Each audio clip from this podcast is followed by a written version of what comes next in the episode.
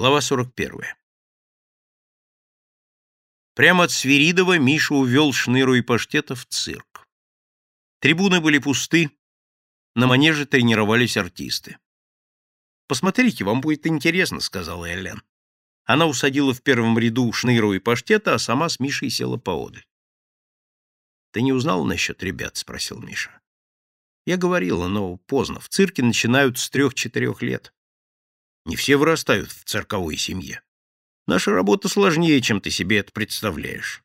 «Почему я представляю? Тебе хочется пристроить их к делу, так ведь?» — продолжала Эллен. «Но в цирке нужны известные способности, даже одаренность или тренировка с раннего детства». «Все понял», — сказал Миша. «И больше не настаиваю». Они сидели на пустых трибунах, смотрели на тренирующихся артистов. «Скоро мы уезжаем на гастроли», — сказала Эллен. «Куда?» «В Мурманск.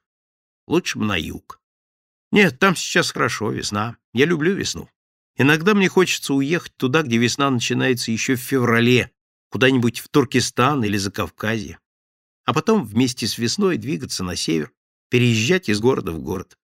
Мы цирковые, вечные скитальцы». «Ты хочешь сказать, что я тебя могу видеть раз в три года?» «Я не это имел в виду», — уклончиво, как показалось Мише, ответила Эллен. «Но моя жизнь — это ездить, работать и улыбаться».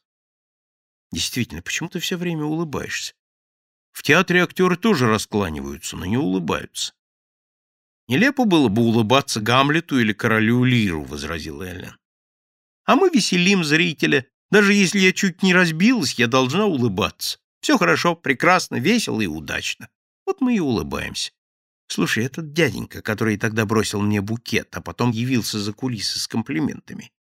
Ты знаком с ним?» «Да, что?» «Артист Погорелого театра. Передай ему, чтобы он больше не посылал мне цветов». С удовольствием согласился Миша, хотя совсем не представлял себе, как он это скажет Навродскому.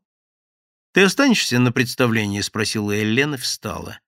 «Сегодня будут бим-бом Виталий Лазаренко. Останешься?»